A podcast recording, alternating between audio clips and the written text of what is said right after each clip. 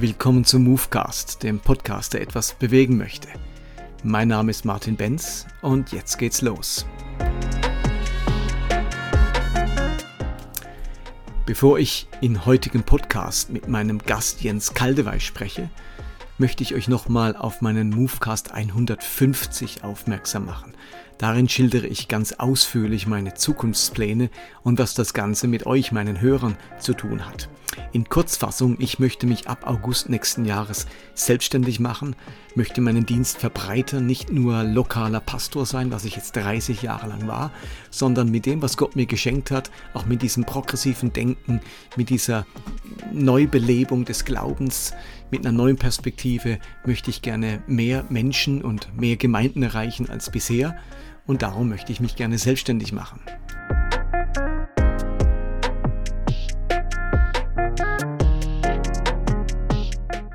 Letztlich möchte ich die Idee meines Buches, nämlich ein Umzugshelfer zu sein, nun auch zu meiner beruflichen Perspektive machen. Ich möchte Menschen einfach helfen, mit ihrem Glauben wieder ein Zuhause zu finden, helfen, dass ihr Glaube wieder aufblühen kann. Und ich habe tausend Ideen im Kopf, Projekte, die ich gerne verwirklichen würde, einen weiteren Podcast machen zum Thema Ehe, Familie, Sexualität, Scheidung. Ich würde gerne einen regelmäßigen Biblecast machen, wo es darum geht, miteinander Bibel auszulegen, wieder einen Zugang zur Bibel herzustellen. Ich würde gerne Umzugshelfer-Seminare machen. Ähm, ich würde gerne ein Netzwerk starten. Ich würde gerne ein weiteres Buch schreiben. Also das schreibe ich, das schreibe ich ausführlich in Movecast 150 und damit das Ganze möglich wird, bin ich auf einen Partnerkreis oder einen Unterstützerkreis angewiesen. Also Menschen, die meine Arbeit kostbar und wertvoll finden und die sagen, wir tragen gerne auch finanziell etwas dazu bei, mit einer regelmäßigen monatlichen Spende oder Unterstützungsbeitrag, um diese Selbstständigkeit möglich zu machen. Und wenn das auf dich zutrifft, wenn du dir sowas vorstellen könntest, dann wäre ich sehr dankbar, wenn du dich einfach mal bei mir meldest unter martin at movecast.de. Oder man kann auch gerne auf meine Webseite gehen, movecast.de. Unter dem Reiter Spenden beschreibe ich das Ganze auch nochmal ausführlich. Und da würde ich mich einfach freuen, wenn ihr euch meldet. Je schneller, desto besser, denn dann wird umso klarer, wie das mit der Selbstständigkeit klappt, wie viele Rückmeldungen da tatsächlich kommen. Ich bin sehr gespannt, aber habe auch schon viele sehr, sehr ermutigende Signale bekommen. Jetzt aber zu Jens Kaldewey. Wir kennen uns schon viele, viele Jahre. Als ich frisch an die Schweizer Grenze zu meinem Theologiestudium gezogen bin, waren wir schon in derselben Gemeinde, haben sehr viel miteinander erlebt und miteinander durchgedacht. Und heute ist endlich der Tag gekommen, wo wir zusammen einen Podcast machen können. Jens wird über das Thema Himmel, Hölle, Gericht, Gott als Richter sprechen. Er hat dazu enorm viel geforscht, gelesen, ausgearbeitet, das Ganze in einem Buch veröffentlicht. Und ich möchte aber auch hinzufügen, dass Jens seine persönliche Überzeugung schildert. Ich persönlich habe da nochmal eine andere Ansicht zu diesem ganzen Themenkomplex und die werde ich sicher in späteren Podcasts oder auch in einem Buch, das ich geplant habe, veröffentlichen. Ich persönlich neige vielmehr dazu, an den Universalismus oder die Allversöhnung zu glauben, dass Gott tatsächlich am Ende alle Menschen mit sich versöhnen wird.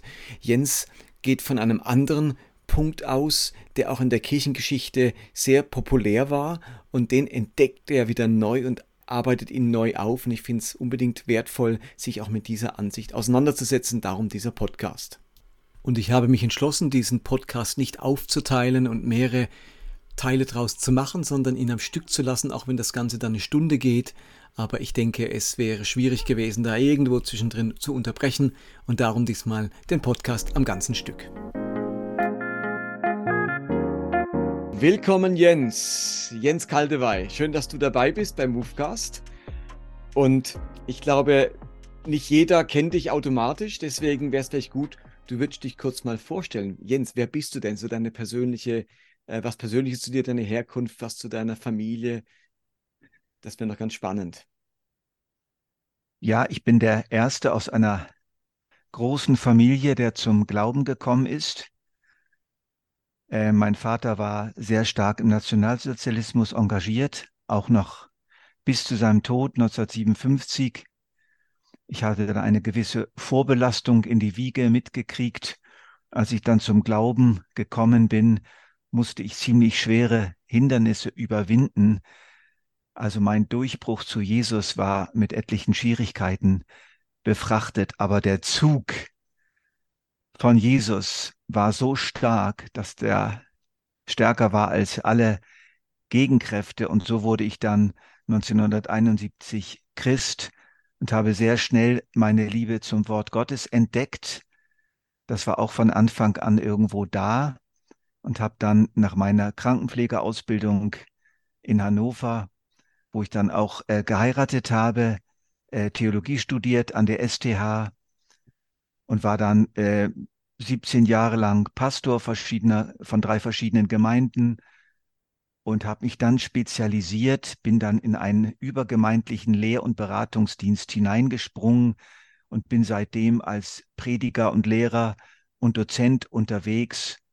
Und in den letzten Jahren habe ich intensiv bei Bibletunes mitgemacht, einem Format, wo äh, ganze biblische Bücher im Internet Abschnitt für Abschnitt erklärt werden. Und sag noch ein Wort zu deiner Familie. Ähm, ich bin ähm, sehr, sehr glücklich verheiratet. Wir haben jetzt die goldene Hochzeit gefeiert in diesem Jahr. Wow. Im Sommer. Und äh, ich habe vier Kinder und zehn Enkelkinder. Zehn Enkelkinder. Ja. Wow, Gratulation, das ist großartig. Ja. Und ich kenne natürlich deine Kinder, ich kenne auch dich schon viele Jahre. Das ist ja auch einer der Gründe, warum wir den Podcast zusammen machen. Wir haben an der gleichen Ausbildungsstätte studiert und ich war, wir waren tatsächlich am Anfang der gleichen, in der gleichen Gemeinde äh, für viele ja. Jahre und haben so manches miteinander erlebt und durchgedacht und durchdiskutiert. Und mich würde ein bisschen interessieren, was zu deiner Glaubensreise. Eben, wir stammen beide von dieser ziemlich konservativ-fundamentalistischen Ausbildungsstärke Akademie. Wie kommt man von so einem konservativen Hintergrund zu einer kleinen Hölle? Das ist ja der Titel deines Buches, Großer Himmel, kleine Hölle. Da hat sich was verändert in deiner Theologie, in deinem Bibelverständnis. Sag mal was zu dieser Reise. Das war in der Tat ein sehr, sehr langer Weg. Ich bin ganz hundertprozentig eigentlich so hinter der SDH gestanden. SDH heißt Staatsunabhängig äh, Theologische Hochschule in Hochschule, Basel, früher genau. war das die FETA, Freie Evangelisch-Theologische Akademie. Aber ich weiß noch, wie ich an gewissen Punkten auch an der STH in den Widerstand gegangen bin. Und das weiß ich noch recht gut. Ähm, das war, wenn einfach andere Glaubensrichtungen oder äh, auch katholische Theologen zum Beispiel niedergemacht wurden. Ich weiß noch ähm, ein Referat von einem Kommilitonen über Ignatius von Loyola, und er ließ kein gutes Haar an dem. Okay. Und mir war einfach nicht wohl.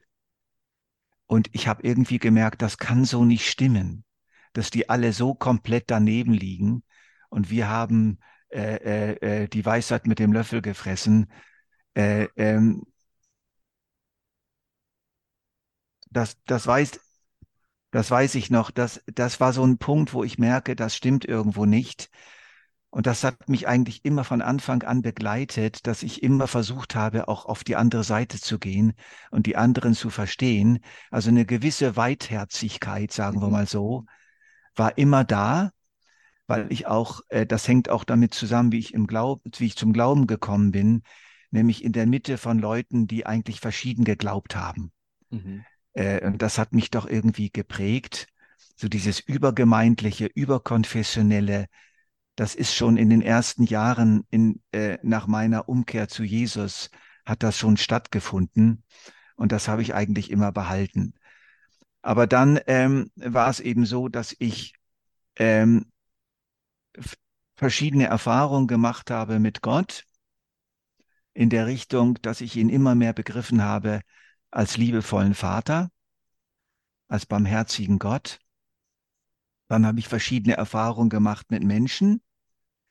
Und ich habe im Laufe der Zeit gemerkt, es gibt wirklich böse Menschen. Es gibt wirklich böse Menschen, mhm. aber es mhm. gibt auch wirklich gute, und zwar wirklich gute Nichtchristen. Äh, das war eine ganz wichtige Erfahrung für mich, auf Menschen zu stoßen, wo ich merke, da ist eine innere Verbindung da.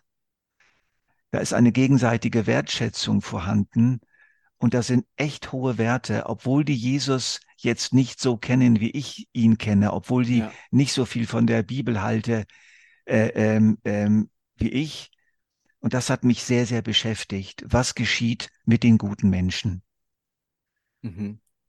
Und dann ähm, ist es dann in meiner, in meinem weiteren kontinuierlichen Bibellesen passiert. Das fing vor einigen Jahren an. Das ist noch gar nicht so lange her. Vielleicht sieben, acht Jahre her. Da fing ich an zu stolpern über gewisse Bibelverse, über gewisse Aussagen. Ich merkte plötzlich Zweifel. Kann das so stimmen? Ist Gott wirklich so hart? Auch die Höllenstellen begannen mich zu treffen. Sie begannen mich existenziell zu treffen. Und auch die Aussagen ähm, über, äh, die so in die Richtung gehen, wenige werden gerettet, viele werden verurteilt werden. Ähm, dazu kamen noch die ganzen Stellen über die Gewalt Gottes. Ich fing einfach immer mehr zu stolpern an. Ich merke, ich konnte das nicht mehr einfach so schlucken, so manches, was in der Bibel stand. Und dann kam noch die ganze Frage der Homosexualität und der Ehescheidung, zwei ganz große Fragen, die mich sehr beschäftigt haben, wo ich einfach merke, da liegt so viel Härte drin in so vielen Aussagen mhm. von Christen, so viel Strenge. Da wird seelsorgerlich oft so über die Leute hergefahren. Ich kam einfach in ein Fragen. Und da ich ein sehr neugieriger Mensch bin und immer auch sehr viel lese, ähm, habe ich dann ähm, äh, angefangen, mehr eigentlich theologische Literatur zu lesen und nicht mehr nur evangelikale Literatur. Und so bin ich auch auf Worthaus gestoßen und so bin ich auch auf viele gute Literaturempfehlungen gestoßen von Thorsten Dietz.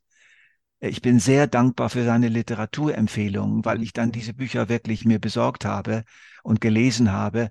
Und ich merkte, es kam zu einer großen Horizonterweiterung. Und dann kam ich auch in Berührung mit einer neuen Möglichkeit, die Hölle überhaupt zu verstehen. Ja.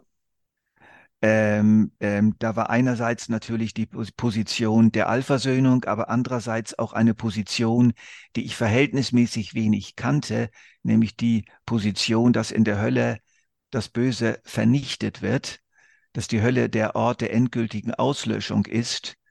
Das war für mich tatsächlich relativ neu und ich habe mich dann da hinein vergraben und sehr viel gelesen und das Internet befragt und viele Dokumentationen und Webseiten aufgesucht.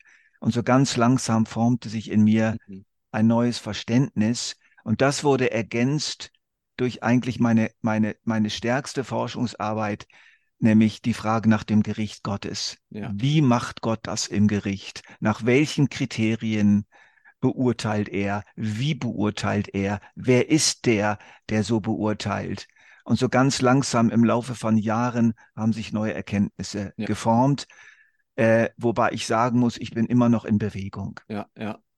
Und ich glaube, auch ich kenne dich durch jetzt lange, man kann dir nicht vorwerfen, du bist so ein Liberaler, den die Bibel nicht wichtig wäre, sondern du bist, das finde ich, zeichnet dich auch aus, wirklich ein Bibellehrer, ein Bibelstudierer. Du arbeitest ganz stark mit der Bibel und dann kommt bei dir noch die seelsorgerliche Komponente dazu, dass du ähm, viel Beratung machst mit deiner Frau zusammen, auch Eheberatung und da kommt wahrscheinlich auch dieser Gedanke her von, wie gehen wir mit Menschen um, die im Zerbruch stecken? Erleben ja. die jetzt im Christentum nochmal eine Abfuhr oder nochmal wird der Stab über sie gebrochen oder wird Christentum oder Kirche für sie wirklich zum barmherzigen Ort? Ort. Und so hat sich bei dir was geformt. Und da würde mich interessieren, wie würdest du heute aber jetzt dein Bibelverständnis beschreiben? Du bist immer noch so ein intensiver Bibellehrer, Bibelleser, aber da hat sich doch was verändert. Kannst du das nochmal formulieren? Was hat sich an deinem Bibelverständnis verändert im Vergleich zu der Zeit, wo du noch an der STH warst? Also es gibt schon einige entscheidende Veränderungen. Wenn ich die jetzt schildere, diese Veränderungen, möchte ich aber betonen, dass ich noch in Bewegung bin, sondern es gibt bei mir Thesen, Leitsätze, die mir im Moment helfen. Mhm. Ähm, und ich kann versuchen, es ein bisschen zu, so zu sagen. Also die Bibel ist für mich kein geschlossenes System mit harten Rändern, sondern die Bibel ist für mich mehr, mehr eine, äh, mehr eine eine, ein Wirbel, eine Dynamik und in der Mitte ist Jesus Christus und in der Mitte wird es immer fester und immer klarer und nach den Rändern zu wird es aber immer zerfranster. äh, ich möchte es mal bewusst so sagen, für mich sind viele Wahrheiten einfach nicht mehr so klar und andere Wahrheiten dafür umso fester. Ich glaube, dass die Bibel, äh, die Bibel ist für mich unschärfer geworden. Die Bibel ist für mich kein Dogmatikbuch. Die Bibel ist für mich eine Ansammlung von Zeugnissen von Menschen über Gott, wie sie über Gott nachgedacht haben. Und in diesen Zeugnissen ereignet sich Gott, spricht er immer wieder. Aber es, die Bibel ist für mich einfach nicht der Koran. Die Bibel ist für mich einfach nicht vom Himmel gefallen. Mhm. Das ist mal so ein Leitsatz her, dass ich es viel stärker zulassen kann, dass vieles relativ unscharf ist.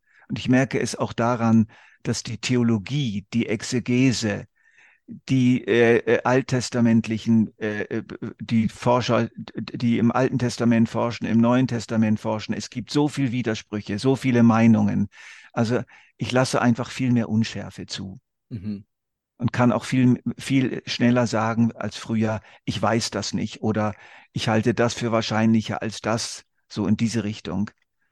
Und ein weiterer Leitsatz für mich ist, und der tönt natürlich gefährlich für manche evangelikalen Ohren, äh, etwas, das Karl Rahner mal gesagt hat im Blick auf die Mystik. Und das möchte ich auf die Bibel übertragen. Karl Rahner hat gesagt, wo göttliche Wunder sind, ist auch immer ganz viel menschliches Feuer. Da, dieser Satz hat mich getroffen und leuchtet mir sehr, sehr ein. Dort, wo wirklich etwas passiert ist, wo Gott wirklich etwas macht, gibt es auch immer Legendenbildung, gibt es auch immer menschliche Meinungen dazu. Und du bist ja auch in Toronto gewesen. Ja. Äh, ich bin ja auch in Toronto gewesen. Und das ist für mich ein typisches Beispiel. Für mich ist Toronto eine göttliche Erweckung mit ganz viel Seelischem noch dazu, was sich dann drum herumgelegt hat bis hin auch zu Missbrauch und Manipulation und so weiter. Aber der Kern war echt und dann viel Seele dazu. Und da würden die Evangelikalen jetzt aber vielleicht sagen, ja, ja, das, da stimmen wir zu, aber das, was an menschlichem Feuer da ist, das haben wir ja ausgeschieden. Das sind ja vielleicht die legendäre Evangelien oder so, die in den Apokryphen drin sind oder in den Spätschriften. Aber was wir haben, das ist das Eigentliche. Das ist nun wirklich kein menschliches Feuer, sondern nur göttliches Feuer ja, es ist ja dieser alte Satz, wir wurden ja gewarnt vor diesem Satz. Die Bibel enthält das Wort Gottes. Das war ja ein No-Go. Das war ein No-Go, ja. Uns, die ja. Bibel ist das Wort Gottes. Und die Bibel als geschriebenes Wort Gottes ist das Wort Gottes, könnte ich heute nicht mehr unterschreiben. Für mich ist es aber so, dass auf geheimnisvolle Weise die Bibel, diese Dokumente, diese Berichte wirklich Gott enthalten. Das heißt, ich kann ihn jederzeit treffen. Er schimmert irgendwo überall durch. Mhm. Aber er ist nicht einfach dem Wort gleichzusetzen. Und, und da, wo göttliches Feuer ist, ist auch immer wieder theologische Reflexion. Und die theologische Reflexion über das Wunder, über das Ereignis, sind einfach äh, äh, Mensch, ist einfach menschliches Nachdenken aus einer bestimmten Kultur heraus, aus einer bestimmten Zeit heraus, ähm, das kann ich vielmehr der Bibel auch zubilligen. Und ein anderes Wort, wo mir auch wichtig ist, ist, ähm, wo Feuer, äh, wo Rauch ist, ist auch Feuer. Das heißt, wenn ich diese alten großen Geschichten sehe, zum Beispiel mal ganz offen gesagt, zwei Millionen ziehen aus Ägypten und wandern da durch die Wüste, dann ist mir irgendwann mal aufgefallen, das kann einfach nicht stimmen. Das, das ist unmöglich. Ähm, ebenso mit der, mit der Arche Noah. Also dieses Gefühl, ganz so wie es da steht, ist dermaßen unwahrscheinlich. Aber jetzt zu sagen, es stimmt nicht, so weit würde ich nicht gehen, sondern ich würde eben sagen, da ist Feuer. Ein Ereignis, was so lange nachwirkt, bis zum ja. heutigen Tag, wo so gefeiert wird, da ist wirklich etwas passiert. Aber da kam eben der Rauch dazu. Das wurde dann eben eingekleidet. Da wurde dann eine wunderbare Geschichte draus. Und diese Geschichte ist wunderbar, die ist ausgezeichnet und die ist für mich sogar inspiriert. Aber sie muss nicht historisch bis ins Einzelste so wahr sein. Da kann ich viel mehr Unschärfe zulassen. Wo göttliches Feuer ist, wo, wo Feuer ist, ist auch Rauch wo Rauch ist, ist auch Feuer. Ja. Das ist für mich eine für mich hilfreiche Leitlinie geworden. Mir war sehr sympathisch, wie du das in der Rede über dein Buch oder auch in deinem Buch beschreibst, dass du mit dem Begriff Wahrscheinlichkeit arbeitest. Ich habe ähm, den sehr schätzen gelernt, Wahrscheinlichkeit, weil ich finde, ja, ich glaube an die Wahrheit. Jesus Christus ist die Wahrheit, Gott ist die Wahrheit. Aber wenn ich von mir rede, von meinen Überzeugungen, von meiner Erkenntnis, dann darf ich eigentlich nur noch das Wort Wahrscheinlichkeit gebrauchen. Äh, weil ich habe ja nur eine subjektive Wahrnehmung der Wahrheit. Ich habe nicht ja. den vollen Zugang. Und da finde ich, hast du mir dieses Wort Wahrscheinlichkeit lieb gemacht, weil ich merke, das ist ein gutes Wort, weil ähm, es, es zeigt auch eine gewisse Bescheidenheit. Da, es, ja. es leugnet nicht die Wahrheit, aber es leugnet, dass ich im Besitz der Wahrheit bin. Ich muss mir sagen, ich rede von Wahrscheinlichkeiten. Und wenn wir das mal kapiert haben, dann müssen wir auch aufhören, uns die Köpfe einzuschlagen oder Kreuzzüge gegeneinander zu führen, sondern dürfen wir uns mit, der, mit den Wahrscheinlichkeiten, die wir haben, annehmen und stehen lassen. Ja. Es kommt noch etwas anderes dazu, dass die Transzendenz, die Welt Gottes, nicht erfasst werden kann mit einer eindimensionalen Wahrheit. Das heißt, ich rechne damit, dass es dann, wenn wir mal, äh, wenn das Stückwerk, die Stückwerkerkenntnis aufhört, wie Paulus sagt in 1. Korinther 13, wenn wir das ganze Bild vor Augen haben, dass von Wahrheiten, die wir nicht zusammenbringen konnten, hier auf der Erde, dass diese Wahrheiten oben mit unseren neuen Augen zusammenpassen werden. Zum Beispiel die Freiheit des Menschen und die Prädestination und solche Sachen. Es gibt solche Paradoxons, Paradoxa, die sind unmöglich zusammenzubringen. Und ich glaube, wir werden dann viel, viel mehr verstehen und haben jetzt einfach immer nur einzelne Wahrheitsbruchstücke. Und der eine hat halt dieses Bruchstück, der andere jenes. Und dann sitzen sie da auf ihren Bruchstücken und, und, und machen sich gegenseitig äh, das Heil streitig oder verurteilen den anderen. Und das muss ich nicht mehr. Ich kann irgendwie zulassen, dass Dinge, die sich hier widersprechen, sich vielleicht später nicht mal widersprechen werden. Und jetzt hat diese Freiheit, die du da gewonnen hast, auch dieses neue Bibelverständnis, ja eine gewisse Angst überwunden. Wenn ich ja. an die Väterzeiten denke, da wurde ja ganz viel mit Angst gearbeitet. Wer hinwegnimmt eines von diesen Worten, bei dem wird der Teil am ewigen Leben weggenommen und ähm, da ist dann alles schon immer gleich der Dammbruch. Was hat dich befreit vor dieser Angst, oder dass Gott dich dann verdammt oder verurteilt, wenn du nicht mehr so knallhart klar bist und jetzt plötzlich die Ränder aufweichen? Was hat dich von dieser Angst befreit? Also ich bin wirklich durch diese Angst durchgegangen. Und das war nicht einfach. Äh, ich habe Zeiten erlebt, wo ich hier in meinem Sessel im Büro saß und wirklich Angst hatte. Angst hatte abzufallen. Angst hatte, dass ich zum Beispiel mit der Verleugnung der ewigen Höllenstrafe äh, oder mit dem Zulassen, dass noch mehr Menschen gerettet werden, auch ohne dass sie bewusst Jesus kennen, dass ich damit rote Linien überschreite und vielleicht jetzt zu den Abgefallenen gehöre. Ich habe diese Ängste tatsächlich gehabt. Mhm. Und ich habe oft zu Gott gesagt, Herr, bitte korrigiere mich, wenn ich jetzt anfange abzuirren. Bitte ruf mich zurück, heile mich. Das Problem war aber, ich konnte nicht mehr zurück. Ich konnte gegen gewisse Grundgefühle meiner Seele wie nicht mehr an. Es, ich ging durch einen Widerspruch zwischen der mir früher geoffenbarten Wahrheit, wie ich sie kennengelernt hatte, mhm. und meinen innersten Gefühlen gegenüber manchen Bibelerkenntnissen. Äh, diese Spannung war sehr, sehr stark. Und wie habe ich diese Angst überwunden? Es ist gar nicht so einfach zu sagen. Im Gespräch mit Gott Du hast das ja auch in einem Movecast sehr schön mal erwähnt. In diesem, in dieser tiefen Ehrlichkeit mit Gott bin ich immer wieder zur Ruhe gekommen und bin immer wieder äh, getröstet worden durch den Gedanken, Gott lässt mich nicht. Gott bringt mich dadurch. Er ist immer noch da. Mhm. Und auch wenn ich mich irgendwo irre, wird er das ertragen, weil er mein Herz kennt und weil er weiß, dass ich mit ihm verbunden bin. Ja, und ich meine, das hat dich natürlich dann befreit, auch jetzt so ein Buch zu schreiben, wo du, wie, wie erwähnt, äh, rüttelst an dieser evangelikalen Hochburg, dass der Großteil der Menschen einfach in der Hölle landet.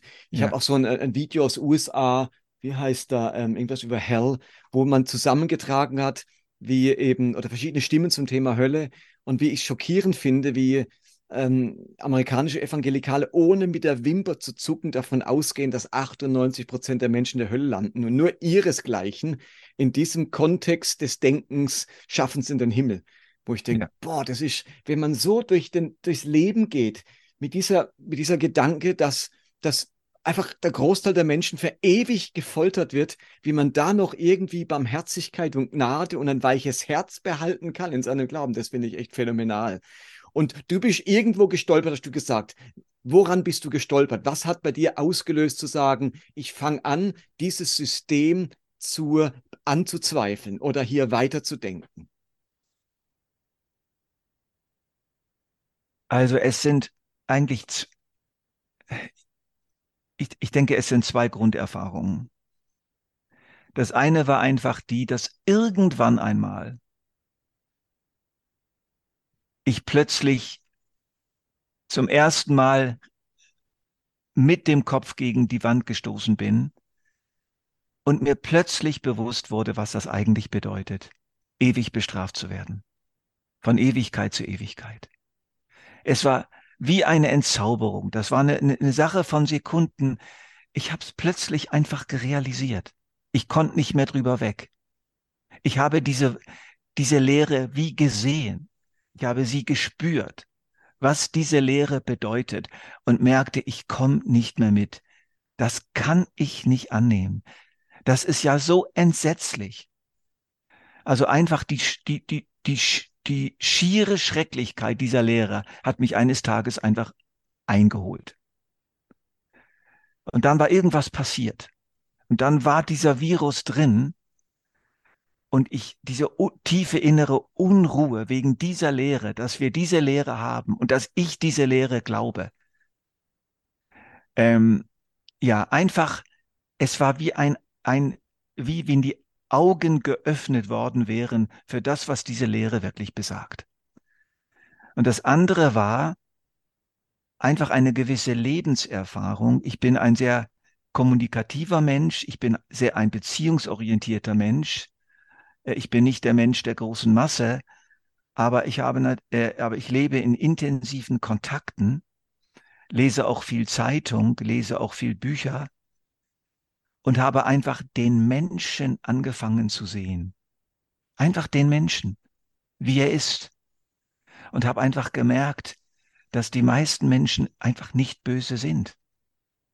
Ja, dass viele Menschen sogar viel besser sind, als ich dachte. Dass da hohe Qualitäten sind in Menschen, die Jesus nicht kennen. Woher kommen diese Qualitäten?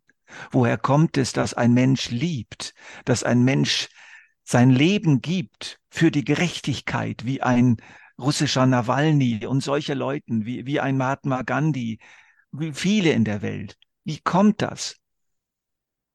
Und ich konnte dann, merke ich dann, ich konnte nicht, ich konnte die nicht mehr verurteilen.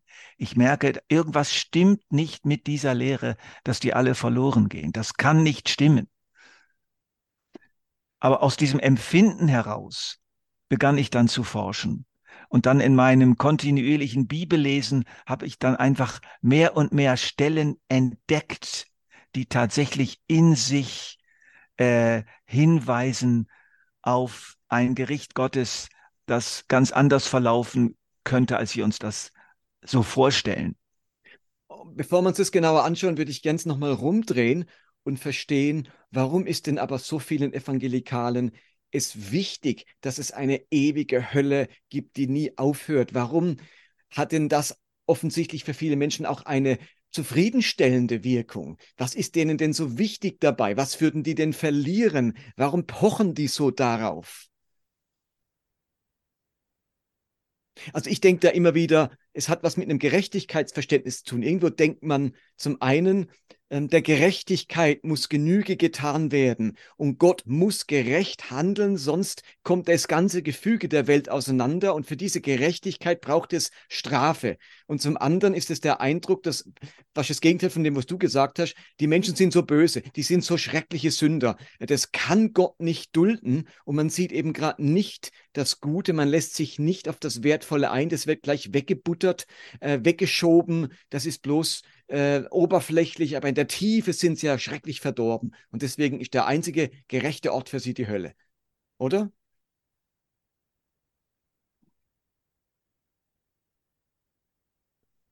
Ähm, eine Antwort könnte für mich darin liegen, dass die Tradition der ewigen Höllenstrafe die ja verbindlich in der Kirche erst eigentlich im sechsten Jahrhundert überhaupt äh,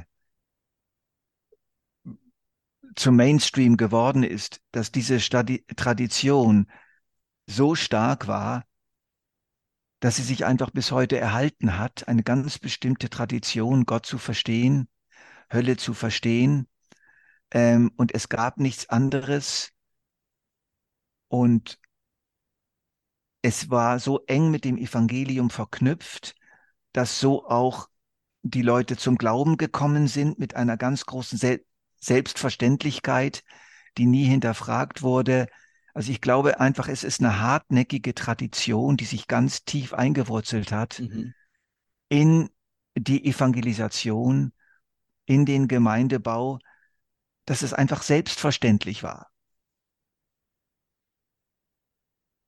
Das ist so eine, eine Erklärung, die ich habe.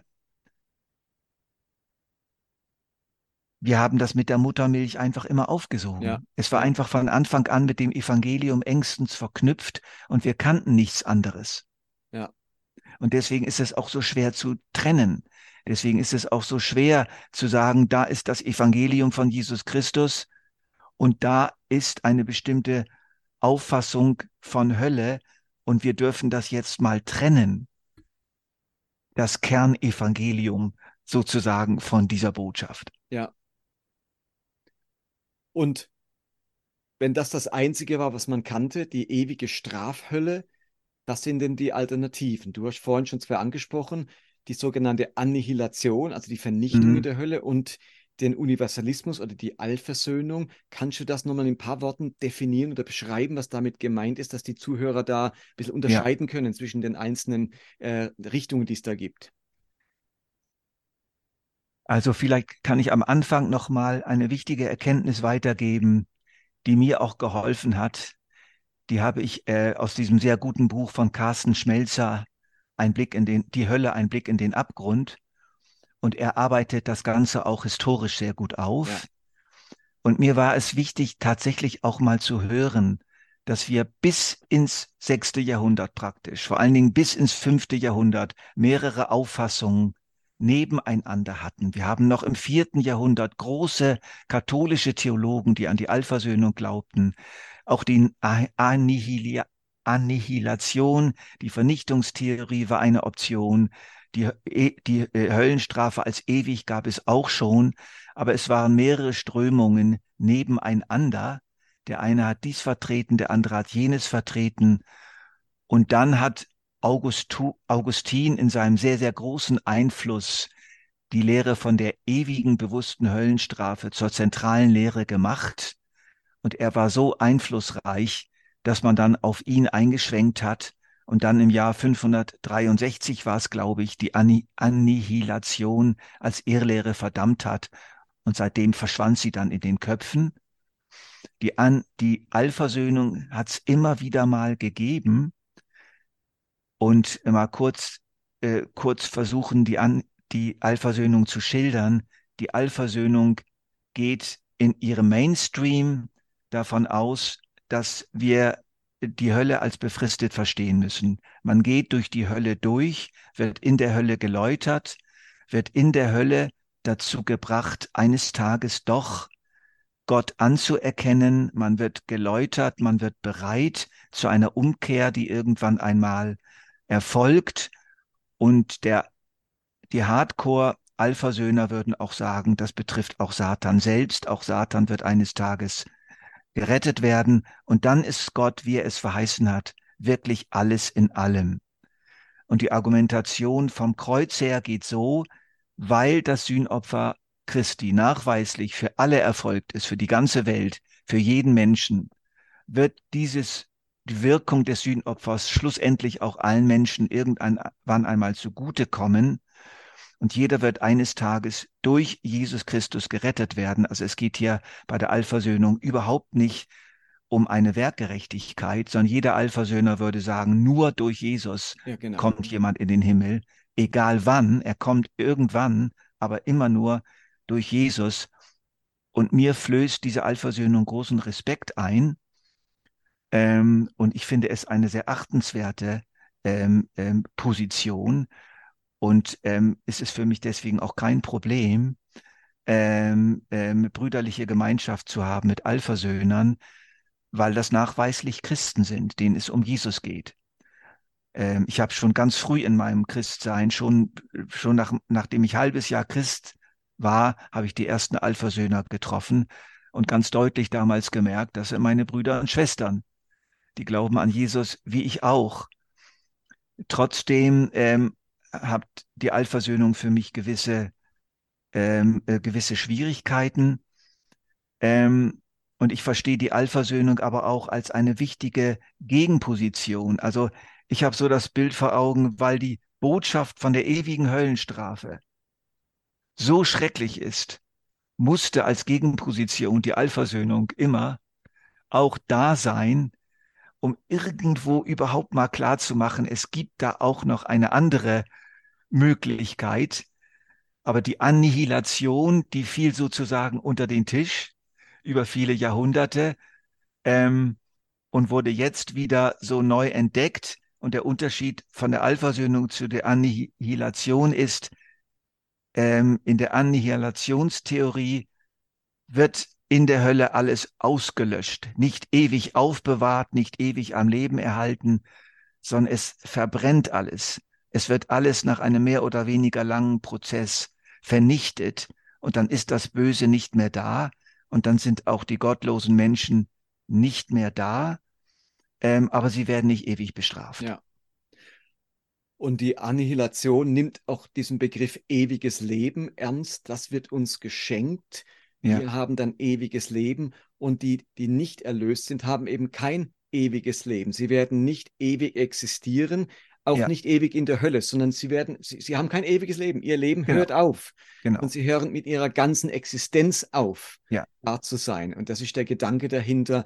Das ist sozusagen der Ausweg aus dem ewig gefoltert und gequält werden. Ja. Das ist ja, also sadistischer kann man sich nicht vorstellen. Also selbst wenn einer im KZ äh, die ganze Zeit im KZ war und von Tag und Nacht gequält wurde, ist das immer noch weniger Qual, als wenn man ewig gefoltert wird. Ja. Ich glaube, Augustinus war ja derjenige, der auch gesagt hat, es wird uns sogar ein, ein ewiger Körper nochmal neu geschaffen in der Hölle, damit ja. Gott so richtig ewig quälen kann äh, und man dort nochmal einen Körper hat, der dann auch Schmerz und Leid und so weiter empfindet. Also genau, und da hört wenigstens die Existenz auf. Das löst mhm. das Problem der ewigen Strafe. Aber mich würde interessieren, warum fandst du jetzt die Annihilation so sympathisch? Warum hast du dich auf diesen Weg eingelassen? Was hat dich überzeugt?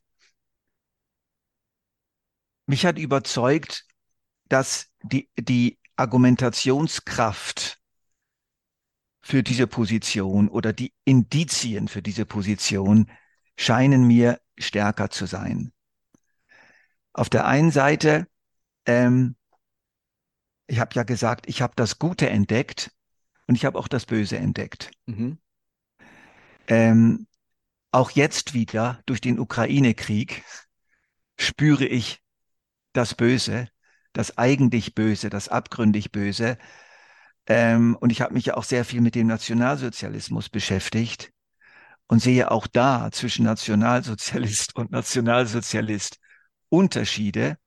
Ich habe mich intensiv damit auseinandergesetzt, weil meine Familie wirklich involviert war in der Geschichte. Und ich glaube, an das abgründige, nicht reformierbare Böse. Ich glaube, das Problem des Bösen ist genau in diesem Punkt, dass es nicht reformierbar ist. Und dass die Allversöhnung versucht, das Böse abzumildern und dem Bösen irgendwie noch die Möglichkeit zuzugestehen, sich zu reformieren eines Tages, auch wenn es nach Zeitaltern ist. Und das ist für mich eine Unterschätzung des Bösen. Ich spüre das Böse, wie es in der Bibel beschrieben ist, immer wieder in seinem Wesen nach als so verhärtet gegen Gott, dass es Gott nicht mehr will, dass es nicht mehr reformierbar ist. Und deswegen ist für mich die Annihilation ein Barmherzigkeitsakt. Gott löscht das Böse aus. Auch damit das Böse nicht endlos unter sich selbst leidet in seiner Unreformierbarkeit und noch weiter Einfluss ausüben kann. Also das ist für mich ein Argument gegen die äh, Allversöhnung, eine Unterschätzung des Bösen. Und Aber die Annihilation. Gerade einhaken. Ja. Ähm, aber könnte man jetzt nicht andersrum sagen, wenn die, wenn die Allversöhner das Böse unterschätzen, unterschätzt die Annihilation dann nicht die Erlösung? Also die Fähigkeit Gottes, das Böse tatsächlich umzukehren, also sich selbst reformieren, da stimme ich dir zu, ich stimme nicht möglich, aber das ist ja gerade die Idee der Erlösung, dass es Gott gelingt, was den Menschen unmöglich ist, macht Gott möglich. Und muss ich dann nicht zu sehr das Böse auch Stück weit von mir wieder abtrennen, indem ich sage, ja, ich bin ja nicht so böse, ich konnte gerettet werden und das Böse in mir überwunden werden, aber da gibt es viel, viel Böseres, dort geht es nicht. Und dann bin ich doch wieder innerlich dabei, anderes abzuwerten und mich selbst doch als näher am Heil einzuordnen, macht also die Annihilation nicht die Erlösung zu klein, weil sie nicht damit rechnet, dass das Böse, egal in welcher Form, überwunden werden kann von Gottes Gerechtigkeit und Gottes Liebe, so wie den Allversöhnern jetzt vorgeworfen wird, ihr macht das Böse zu klein und glaubt daran, dass am Schluss sogar der Satan errettet wird. Gute Frage, danke. du forderst mich heraus. Ähm, ich bin sehr, sehr offen für den Gedanken der Prädestination. Einfach deswegen, wir können, ich kann jetzt nicht all die Stellen aufzählen, ja. aber es gibt wirklich etliche, dass wir wirklich nach seinem ewigen Ratschluss gerettet sind. Ähm, ähm, also es gibt so viele Stellen und ich empfinde mich jetzt als jemand, der von Gott überwunden wurde, der Gott praktisch suchen musste, äh, äh, für mich war Gott ein Thema von Kindheit an und ich empfinde das etwas als etwas, das er gemacht hat. Und ich glaube, man kann wirklich nur gerettet werden, wann, wenn, weil Gott mit seiner unglaublichen Erlösungskraft, wie soll man sagen, über einen Menschen herfällt und ihn zu sich zieht. Und für mich ist deswegen das Böse eben genau die Haltung, die sich diesen starken Zug Gottes auf Dauer verweigert. Und das ist für mich ein Geheimnis. Also das kann ich tatsächlich nicht lösen, warum ein Mensch das macht. Aber ich glaube, dass er es macht. Das ist für mich auch der Unglaube. Unglaube ist für mich nicht Nichtglaube. Unglaube bedeutet, dass Gott tatsächlich sich mir offenbart hat und mich zu sich gezogen hat und in mir etwas bewirkt hat aus Gnade und Christi Willen und ich das dem und ich mich dann aber dem verweigere. So. Ähm, aber es bleiben, es bleiben tatsächlich Geheimnisse offen. Aber wer ich habe mir neulich nicht... wieder die Frage gestellt, warum ein Mensch böse wird letztlich. Ich kann es nicht beantworten. Aber haben wir auch da nicht eine gewisse Überschätzung des menschlichen Willens. Mir fällt es auf in der evangelikalen Welt, dass der menschliche Wille eine ungeheure Rolle spielt.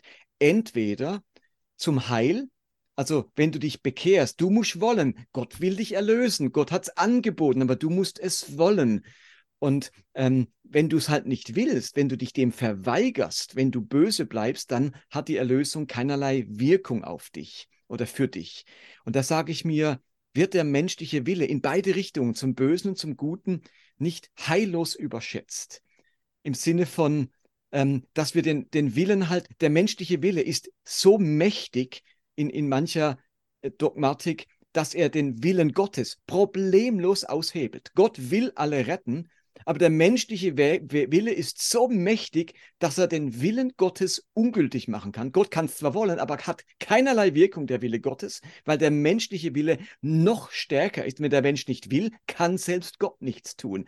Und dann sehe ich auf der anderen Seite in der modernen Hirnforschung und in der Hormonforschung, wie unglaublich wackelig und zerbrechlich der menschliche Wille ist. Da muss ein Hormon, ein Botenstoff im Hirn nicht da sein. Und wir sind, also weißt, unser Wille zum, ich, ich, ich packe das Leben an, ich, ich schaffe das, ist hinweg und wir sind depressiv, wir liegen äh, da und sind äh, nicht fähig, noch was zu leisten. Ich habe jetzt eine Bekannte, ähm, eine Frau, die tiefgläubig ist, ihr Leben lang mit ihrem Mann Eheseminare gegeben hat, eine großartige Christin, jetzt Alzheimer bekommen hat und plötzlich ändert sich mit ihrem gesamten Fähigkeit zu wollen etwas. Sie wird böse im Sinne von, jetzt hat sie mich vor kurzem angesprochen, ob ich die Polizei rufen kann, weil ein fremder Mann in ihrem Haus ist. Dabei ist das der Mann, mit dem sie seit 50 Jahren zusammen ist. Und sie, ihr, ihr Wille ist in sich zusammengebrochen. Da denke ich, der Wille ist so was Zerbrechliches. Wie konnten wir dem so ein Gewicht verleihen, das am Ende über Heil und Unheil entscheidet? Also ich kann von deiner Argumentation sehr vieles gut akzeptieren. Und ich löse das dann in meinem Buch, löse ich das ja so, dass ich sage, weil der Wille des Menschen so gebrochen ist, mhm. so schwach und weil er auch ganz stark zusammenhängt mit den ganzen Umständen, unter denen ich geboren worden bin und mit meinem genetischen Code und alles, dass Gott deswegen eben auch diesen schwachen, gebrochenen Willen berücksichtigt. Und so sehr berücksichtigt, dass wir als Schlussergebnis der Heilsgeschichte eine neue Erde haben mit einer riesigen Stadt, auch wenn das alles symbolische Zahlen sind und nicht wörtlich zu nehmen sind, wird doch der Eindruck einer ungeheuren Größe vermittelt. Also die neue Erde und die neue Stadt auf dieser neuen Erde, das wird so gewaltig sein. Und wir haben da die Beschreibung des neuen Jerusalems, des Volkes Gottes, und wir haben die Beschreibung der Nationen, die ihre Schätze in die Stadt bringen. Also das atmet so viel Größe, ähm, dass das für mich die Lösung ist, weil der Wille des Menschen so gebrochen ist hat Jesus seinen Sohn gesandt, um für sie Erlösung zu erwirken. Und das führt dazu, dass der ganz große Teil der Menschen eben auch errettet wird. Das ist ja auch deine, dein Gedanke mit großer ja. Himmel. Ich könnte jetzt rückfragen, bei dir bleibt eine kleine Hölle, wenn der Wille des Menschen so gebrochen ist, ich nenne jetzt mal so unfähig zum Heil von sich aus, ist dann überhaupt Strafe gerechtfertigt? Also warum bleibt eine kleine Hölle übrig?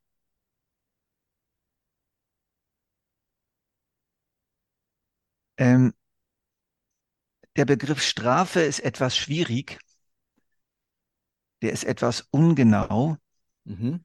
ähm, weil der so, so danach schmeckt, dass da jemand Böses getan hat und da legt Gott irgendwie eine Strafe fest, sondern Strafe ist ja in der, im biblischen Denken die Ernte dessen, was man gesät hat.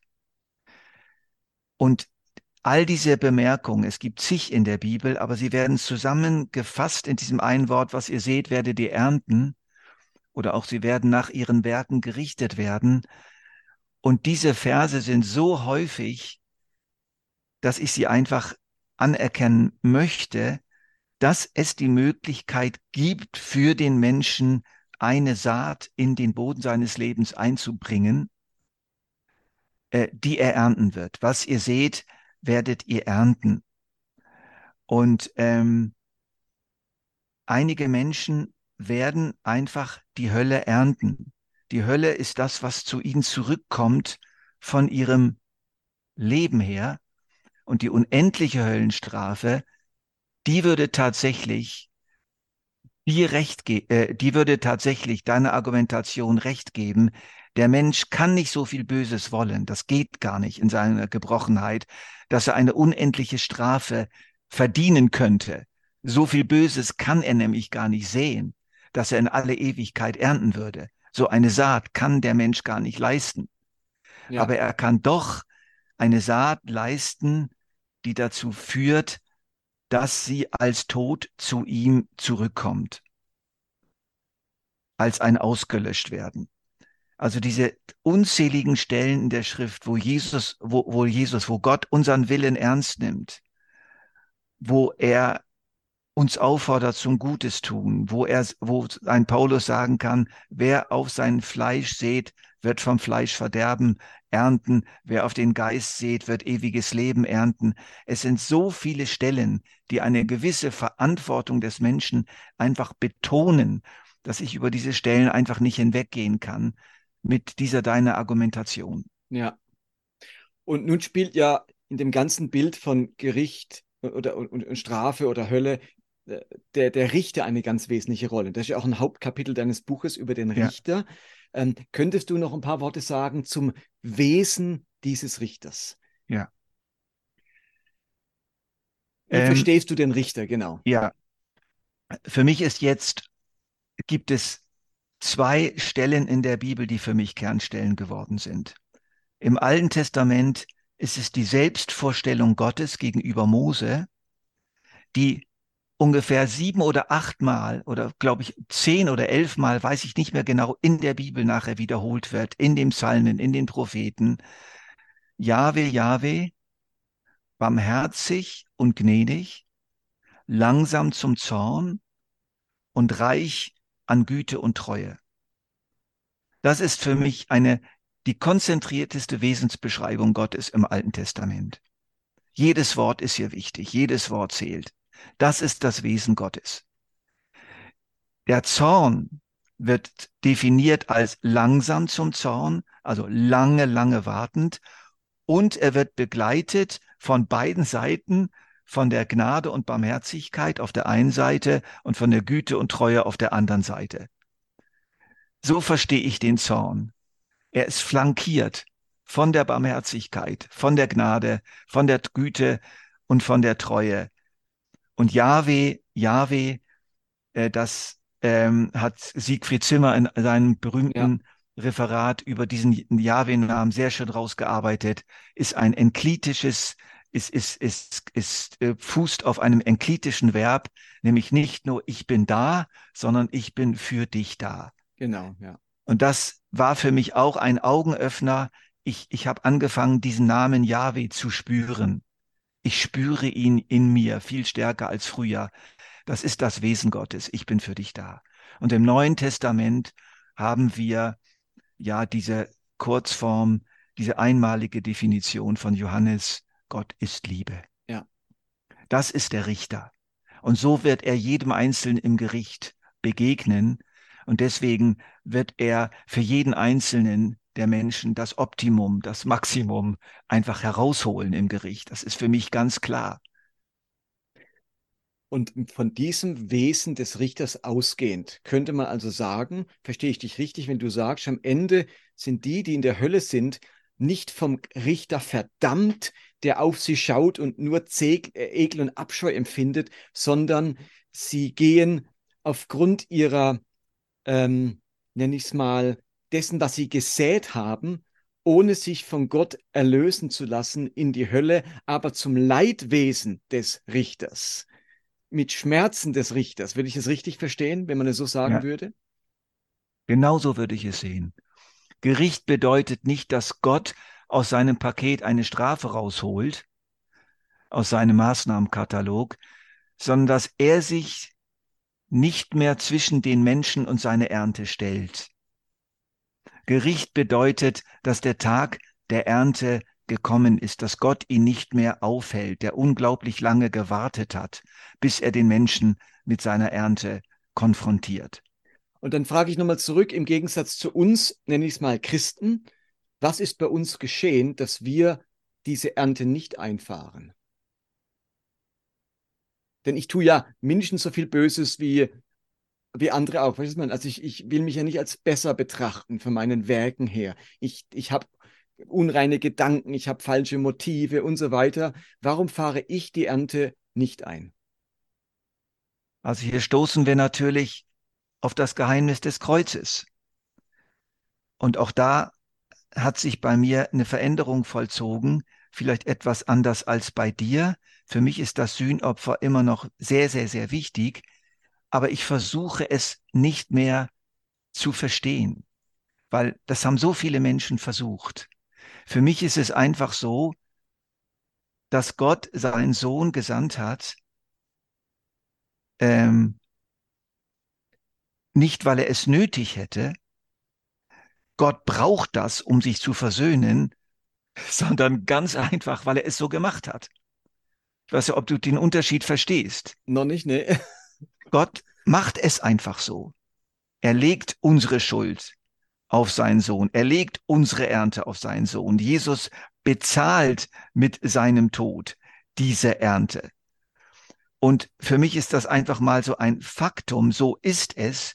Und ich merke, ich bin befreit von dieser Frage, wieso hatte Gott das nötig und musste Gott da besänftigt werden?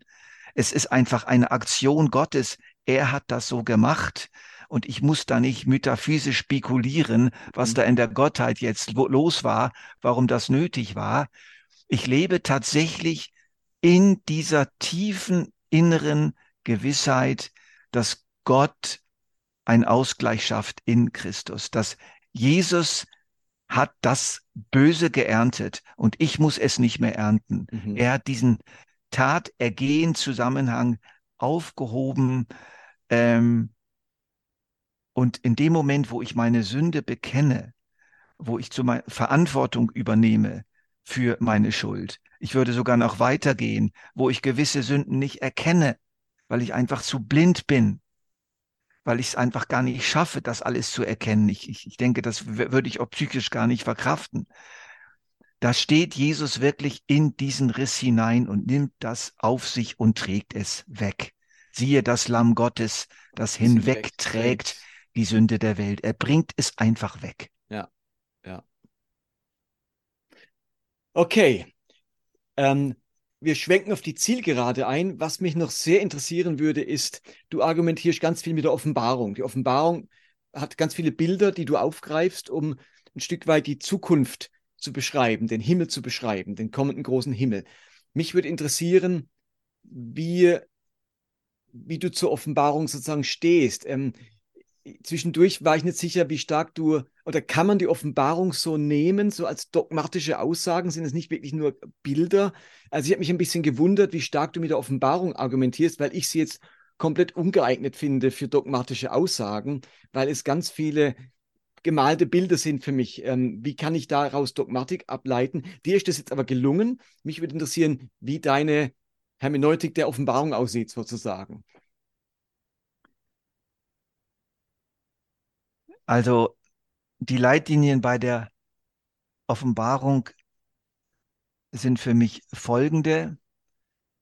Erstens mal, es ist eine komplett symbolische Sprache mhm. und jedes Symbol muss ausgelegt werden und erklärt werden. Und das geschieht in sehr vielen Stellen sehr gut vom Alten Testament her, weil Johannes sehr viel Bildmaterial aus dem Alten Testament aufgreift. Also ich glaube nicht an die goldenen Gassen in Jerusalem. Ich glaube auch nicht an einen Altar, unter dem die Märtyrer dann sind. Ja. Äh, da unter dem, irgendeinem himmlischen äh, Altar mit weißen Kleidern bekleidet werden und so weiter. Und dadurch wird ja auch eine Art Zwischenzustand der Gläubigen dann wieder dogmatisch äh, ähm, gefordert.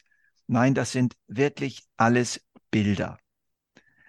Und ich glaube, dass ein ganz großer Teil der Offenbarung ähm, die, die, die äh, ganzen Ereignisse bei der Öffnung der Siegel und die Posaunengerichte und die Katastrophen, das alles ist immer hier und jetzt. Das ist nicht irgendwas ja. in der Zukunft, ja. sondern die Offenbarung beschreibt über weite Strecken in Bildern, was immer wieder in der Welt hier und heute geschieht. Und auch der Antichrist ist für mich jemand, der ist schon längst da, und auch die Prägung durch den Antichristen, das ist etwas, was immer schon in der Gegenwart läuft. Was ich aber glaube, ist von kleinen Nebensätzen her, dass es eine Zuspitzung gibt, eine Verdichtung auf die Endzeit hin. Also alles verdichtet sich nochmal und spitzt sich zu, aber es ist nicht so, dass es dann plötzlich alles ganz neu geschehen würde. Es ist alles schon längst immer wieder geschehen, regional, ja. aber es spitzt sich zu. Deswegen neige ich dazu, doch ähm, auch an einen Antichristen zu glauben, der dann alle bisherigen Antichristen sozusagen in sich vereinigt. Und ich glaube auch, dass es Katastrophen gibt, die ganz zum Schluss kommen. Da gibt es diese Formulierung bei den Zornesschalen und das sind die letzten. Und das finde ich doch eine wichtige Formulierung, wo Paulus, wo, wo Johannes selbst andeutet, dass hier doch eine geschichtliche Abfolge da ist, die letzten. Ja. Allerdings, was das jüngste Gericht angeht und der große weiße Thron wiederum, das ist eine Frage, die ich jetzt neu, wieder neu behandeln musste, weil ich jetzt gerade ein Referat gehalten habe in unserer Gemeinde. Was kommt direkt nach dem Tod? Ich wollte mich mal eingrenzen auf diese Frage, was kommt direkt nach dem Tod? Ja. Die Schwierigkeit ist, die wir haben, ist, dass wir denken, wenn wir hier die Welt verlassen, dann treten wir in einen Raum ein und an, an der Wand in diesem Raum hängt eine Uhr und die zeigt die gleiche Zeit an. Also, dass wir au automatisch davon ausgehen, wenn wir die Welt verlassen, vergeht die Zeit irgendwo genauso weiter, ich glaube aber, dass die Zeit drastisch verdichtet wird oder ganz aufhört oder anders läuft oder quer läuft. Das können wir einfach nicht sagen. Mhm. Deswegen ist für mich zum Beispiel äh, durchaus denkbar, dass das, was wir in Offenbarung 20 bis 22 haben, ähm, ähm, das Gericht Gottes, die neue Erde und das alles, dass das irgendwo auf geheimnisvolle Weise schon längst da ist. Okay. Okay, spannend, ja. Weil wir aufhören müssen, in zeitlichen Kategorien zu denken, ja. wenn es um die Ewigkeit geht. Ja. ja. Okay, spannend. Zu guter Letzt, die letzte Frage. Ähm, vielleicht brennt ihr auch manchem Zuhörer jetzt auf den Nägeln. Da gibt es auch ein Kapitel von dir in deinem Buch dazu. Es gibt diese klassische Stelle von Jesus selbst vom schmalen und vom breiten Weg und dass wenige den schmalen Weg des Heils gehen und viele den breiten Weg. Ist dieser Vers nicht das genaue Gegenteil deines Buchtitels? Eigentlich müsste doch dein Buch heißen, wie eben viele Buchtitel zuvor, ähm, kleine Himmel, große Hölle, schmaler Weg, breiter Weg. Wie hast du, in, in, wenn du es ganz kurz machst, diesen Vers für dich ausgelegt? Also dieser Vers, der wurde mir als ich an, dieses Buch ankündigte in Facebook, wurde mir sofort um die, Ohr, um die Ohren geschlagen. das glaube ich, ja. Jens, schreib dieses Buch bitte nicht, denn es steht doch geschrieben. Mhm. War so ein Facebook-Eintrag und so weiter. Und deswegen habe ich eben in meinem Buch tatsächlich ein extra Kapitel nochmal dazu geschrieben, weil es wirklich eine gerechtfertigte Frage ist. Und ich kann es relativ einfach beantworten der Kontext dieser Stelle ist wichtig. Es geht um die Ethik der er Bergpredigt. Es geht gar nicht um Eschatologie. Es geht darum, äh, die enge Pforte ist für mich vom Kontext dieser Stelle her immer der Punkt, wo ich mir überlegen muss, bin ich jetzt selbstsüchtig? Setze ich meinen Willen durch? Oder gehe ich hinein in den Willen Gottes? Vergebe ich jetzt oder nicht? Gehe ich jetzt meinem Bruder auf dem Weg entgegen oder nicht? Gehe ich jetzt ins Kämmerlein und schütte Gott mein Herz aus oder verweigere ich mich dem Gebet? Ähm, ähm, wenn ich jetzt diese schöne Frau da sehe, nehme ich mir richtig viel Zeit, um zu fantasieren, was ich jetzt alles mit ihr machen möchte. Oder sage ich nein, ich lege diese Gedanken ab. Es tut mir leid, Herr, ich ähm, du hast mir so eine wunderbare Frau gegeben. Also ich, ich meine, wir sind ständig im Leben an diesen Pforten. Und wenn wir durch diese Pforte hindurchgehen, durch die enge Pforte, indem wir uns Gott unterordnen, indem wir seinen Willen ernst nehmen, dann gehen wir ins Leben. Dann entsteht sofort Leben. Dann wird unser Leben aufgebaut. Und wenn wir gegen den Willen Gottes leben, setzt das Verderben bereits ein. es beginnt schon Zerstörung. Der Krebs beginnt zu wachsen. Es ist ein Weg zum Leben, ein Weg ins Verderben. Und interessant ist eben noch, da steht ja auch nicht der Weg in die Hölle, sondern der Weg ins Verderben. Und das Wort Verderben habe ich ja sehr, sehr gründlich untersucht. Und das bedeutet Zerstörung des Lebens, Umkommen, zugrunde gehen, nicht mehr. Das ist das Wort. Also für mich ist, geht es hier im Wesentlichen um einen Lebensstil des Gehorsams, der mein Leben bereichert und aufbaut, oder um einen Lebensstil des Ungehorsams, der mein Leben einfach zugrunde richten wird, in einem mehr oder weniger langen Prozess. Ja, ja. Okay, das war eine wunderbare Auslegung in wenigen Worten dieses Verses, sehr klärend und auch ein gutes Schlusswort, finde ich, weil es eben aufzeigt, dass das wahre Leben auf uns wartet und dass das Leben eben nicht erst im Himmel beginnt, Richtig. sondern dass es hier beginnt, dass ähm, und, und, auch hier schon Verdammnis beginnt und Verderben beginnt äh, ja. und nicht erst irgendwann mal in der Hölle. Richtig. Ähm, das macht das Heil und die Erlösung umso kraftvoller, weil es eben nicht nur für die Ewigkeit eine Bedeutung hat, sondern für unser Hier und Jetzt und unser Miteinander. Okay, Jens, vielen Dank für äh, dein Dabeisein und ich möchte nochmal auf dein Buch hinweisen. Großer Himmel, kleine Hölle im SCM Verlag erschienen, ist das richtig? Ja. Genau, äh, überall zu bekommen, wo es Bücher gibt. Gibt es auch als E-Book? Ja. Mhm. Gibt es auch als E-Book?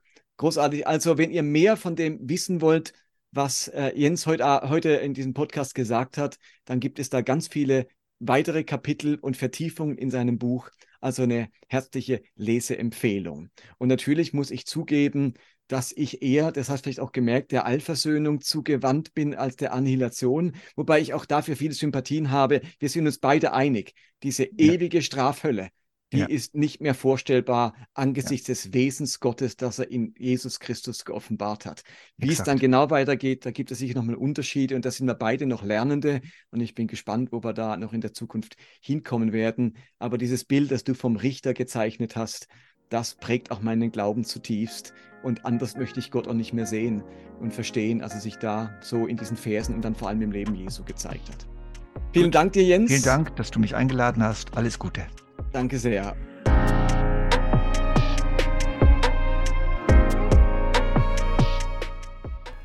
Und das war Movecast für heute. Vielen Dank fürs Dabeisein, fürs Zuhören.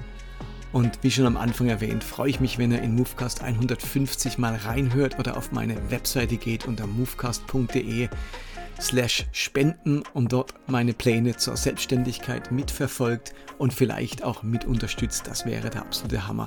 Vielen Dank euch dafür und bis zum nächsten Mal. Be blessed. Bye bye.